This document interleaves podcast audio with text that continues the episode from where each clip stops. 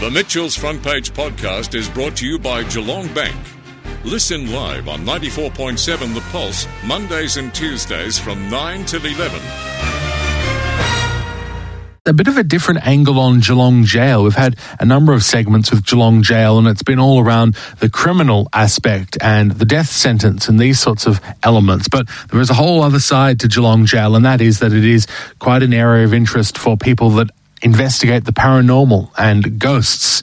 And I tell you what, you do get a bit of an interesting feel when you walk around the Geelong jail. So on the line to talk about it, Jody Connell, good morning. Thanks for being with us. Thanks, Mitchell. Thanks for having me. So, what's your role at Geelong Jail? Do you run these sort of paranormal um, tours and that sort of thing? Yeah, well, there's a few of us that um, run paranormal uh, investigations, and I'm one of the guides there. I've been lucky enough to actually work in that location for over 10 years, so I've had quite a lot of experience down there at the jail. Can I ask, what's your background, and I suppose what got you interested in the paranormal? Okay, so I'm actually a medium, um, and then I lived in South Australia, and I'd sort of, you know, I've obviously seen spirits all my life, sort of thing.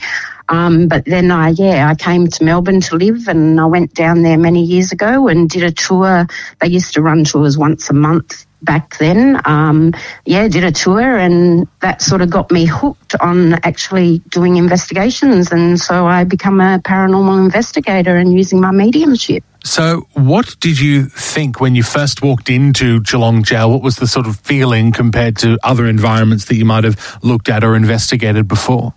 It's very dense. Um, you know, you can go in there and it can be quite light. Um, but yeah, my very first experience, which was in the shower block, which is no longer there, unfortunately, um, because it's not part of the heritage listing, um, was yeah, my very first experience in there. But it's very, um, yeah, like I said, you can go in there and it can be quite light, um, and you know, but other times it's very dense. You can tell the sadness that's happened there, and yeah, it's just it's like this heavy feeling, if you know what I mean. Like it's very, it's hard to explain.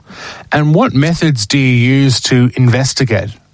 Um, so we use um, all sorts of equipment. I always find, obviously, for me, my best tool is my body, um, and then I love using a just a, it's just a little voice recorder which you can buy actually just from you know Officeworks and stuff like that. Uh, i find that spirits when you're talking and amongst yourselves and stuff they like to come out and actually go over top. So you can go back with your voice recorder and listen to you know parts of the investigation. We have things like a k2 meter which is um, you use it to light up when there's uh, frequencies around, you do have to be careful with those sorts of things that there's no electricity mm. that is causing them to go off. So no mobile phones, they all need to be switched off and put onto flight mode. Um, there's all different sorts of equipment that we use. There's things called REM pods. Um, yeah, there's lots of infrared cameras it's really good to try and capture like you know videos and photo, photographs and stuff so what happens if you've got your K2 meter, for example, and you're walking around and you've turned off all of your devices, so you know it's not an interference issue? Uh, does it peak in certain areas? Well, it depends if obviously a spirit's around. Like I could go into the same room on you know different nights and there'll be no activity whatsoever. Um, but yeah, if there's activity around and spirit activity, they will then go off. And then we ask questions to try and you know like especially with you know doing tours, you ask questions like you know were you here in the 1800s, you know 1850s, 1860s to try and get the responses. Are you male? Are you female? So there's all sorts of things that we go through to try and connect with the spirit and find out, you know, who they were. What sorts of things have you heard? I have heard lots of loud bangs. Um, you know, I've had growls come through. Um, just recently, before, like in between some of the lockdowns, I was actually on tour one night and we were up on the third floor and the door just flew open. And in the 10 years, I've never had anything with extreme force push a door open. I've always heard doors like slam shut, but I've never actually seen anything that with, like I said, with extreme force. Everybody on my tour, they just screamed and they were sort of then sitting on top of one another. And how big are the tours? And I suppose what sort of people decide to go on a tour? Are they all people with a, a similar mindset to you about this sort of thing? Yeah, there's like it's it's quite interesting, you know. Like you get people that have come along that they just think, oh, it's just going to be all fun and all that sort of thing, and then you know things will happen, and they start getting scared. I've had people leave tours. I've had big burly men like come up to you know start the tour and get to the very front of the building, and then go to me, oh no, um, my wife can stay here. I'm going to sit in the car. Um, so, wow. Uh, do you run the tours? At, are they all at night or when? When's yeah, the best time? Um, look, the reason why they probably run at night more than anything, I mean, spirits are around 24 hours a day. They don't just go away. But at night time, you know, you can see the equipment better, you know, lighting up and stuff like that. So, yeah, the jail runs the tours. They have like two hour tours, three hour tours, four hour tours. Um, and they normally run after the ghost tours. Um, so, like, yeah, from, normally from 10 o'clock onwards that they do them. And they have other locations that they also um, go and investigate as well. Do people stay the night as part of those? Because I've heard that uh, there is an option for some people. You can spend the night at Geelong Jail as a way of experiencing perhaps what people in a bygone era of experience. Is that part of it? And I suppose if you were spending the night there, that's when you may start to feel these sort of things happening. Yes, we definitely do overnight um, tours. I mean, obviously, with the pandemic, it's been a bit hard to get all those sorts of things up and running. But yes, we definitely um, do overnight tours. They it's it's interesting. I've actually been in that building and not had anything happen till we were about to leave in the morning. Um, but yeah, most of the time there's, you know, stuff going on left, right and centre and you're sort of chasing where you're hearing these bangings and sounds and stuff. For me, the most um, like haunted location would be in the kitchen. I had a really bad experience there. Um, well, it wasn't bad, it was just terrifying to me. And I never run out of buildings, but I actually ran out this night. And what happened? Um, I actually got groped.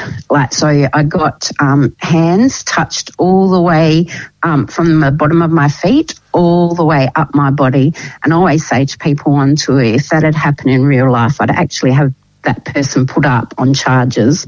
It was very invasive. And yeah, the audio that we captured that night is just like total fear in my voice, but that happened like about eight years ago. But it's just one place in the jail that I will not go by myself. Is there an actual ghost of the jail or spirits that seem to live there, if that is a thing, and they come back over and over again? Yeah, there's quite a few. We have quite a few that. Um, uh, like residents, I guess. Um, you know, whether that be that, you know, they're very comfortable being in there, um, you know, or well, I always say, like, you know, there's absolutely some beautiful spirits in there as well that, you know, it's not all doom and gloom. You know, we've interacted with some absolute lovely spirits. Some people are just, I don't like the word stuck. I haven't found the perfect word for them yet, but they, or, you know, like I say to people, people that are naughty, we'll say naughty in this world, don't go over to the nice world. You know what I mean? So they stay there and they recreate that same effect. I see. So if people were in the Geelong jail because of criminal behaviour, and there's some pretty serious offences that took place that led to people being there in the first place, uh, you think that may not necessarily translate into what they're like in the afterlife or as a spirit? Yes, yes, that's correct. You know, like, so if you're doing the right thing, you'll be doing the right thing in the afterworld as well. Now, I'd imagine there'd be people listening to this and you probably get them on your tours that are skeptical or saying, How can this happen? And I don't believe it. I mean, what do you say to people that are skeptical about it? Well, the very first thing I say to them are skeptics are my favourite because I like to prove to them that, you know, there is such things there. So, you know, whether it, you know, I put them, you know, in situations where, you know, like I've blindfolded people on tours, um, you know, taken away those senses, their natural senses, and, you know, just stood outside a room and have put them in a room by themselves um, to get things to, you know, heighten their senses and stuff like that. So, yeah, I love to you be able to, and I've had many like after leaving a tour at the jail go, okay, there's something there. I'm still not 100% or whatever, but there is something there. You know, a lot of shadows are being seen at the jail as well. Mm. So you have people that come on the tour, and at the start they're saying, "I'm just here for to see, you know, it might be a bit of entertainment, it's a bit amusing, or I don't really believe." And then uh, at the end of it, they've changed their uh, perspective on the world. A hundred percent. Yeah. So well, it just depends, you know, on the person. Like I said, like you know, if they're there for the um, you know, the good times, the laughter, you know, all that sort of stuff, you know, or, you know, you get these people that are very blocked off that'll have something happen to them and go, nah, nah, nah, even though they've, you know, 20 minutes ago have, may have gone to you, or it's very cold here or something, you know, that bang was right behind me, but they're still like, nah, nah, nah. But then, yeah, you get people that go, all right, there well, is something. Sounds absolutely fascinating. Um, I'm just wondering, why do you think it is that Geelong Jail is I suppose, a more haunted environment or an environment that's more likely to have these spirits than just anywhere else in the world? Oh, look, you know, it's a very old, um, like, bluestone building that you know had the convicts come through you know from the ships it's it's had a lot of different um, what's the word different things that it was used for over time you know when it had the industrial girls in there as well, um, you know, and they had the the block of just putting up the bricks and had the hardcore prisoners on one side and these young girls on the other side. You know, the armies used it. You know, there's been a lot of things and, you know, and even with the museum side of thing, I believe that, you know, a lot of the artifacts that are coming in through the museum have you know, I'm very big on like, you know, energy and stuff being a medium. So these artifacts are holding energy. So they're coming in as well. Does that make sense? Mm. No, fa- yeah. Well, I mean, you see the artifacts in the, the jail as you go in, like even um, there was a cabinet of all the weapons that have been used. And uh, some of the things you must associate with that or pick up from those would be very interesting indeed. Yeah, well, I um, one night I actually seen a shadow on the wall. There's a um, like a shiv sort of like that's got a hook on it sort of thing. Um, and I never even knew that that, that was in the cabinet at the time because they used to be inside the jail. Yes. And I seen this shadow on the wall and it was like only sort of from the torso up. And I looked, um, and I seen like it pointing and I thought it was just somebody pointing, but it had the little hook thing on it. And I was looking around everywhere because as an investigator, we try and still debunk, you know, is there a shadow from another investigator or a person or, you know, what's causing that? And it just disappeared. And it wasn't until later on in that tour, like, you know, I think it was an overnight tour that we'd actually been doing. So it was, you know, some crazy hour of the morning. I walked past this cabinet and I'm like, oh my God, that's what it was. And it was that like little shiv thing with the hook. Well, thank you so much for being on the program. Appreciate it. You've probably got a lot of people very interested, and who knows, I might even come down there and do a, a ghost and spirits and paranormal tour myself when the uh, lockdowns are over. So, appreciate you sharing the story very much. You're welcome, and you're welcome to come down and visit us anytime. You just Mitchell. might see Thanks me. for having me. Thank you very much, Jody Connell, there from Geelong Jail, with the sort of paranormal side of things, a bit different to some of the other conversations we've had uh, with them about the sort of more criminal history and the, the history of the death penalty, that sort of thing. The Mitchell's Front Page podcast is brought to you by Geelong Bank.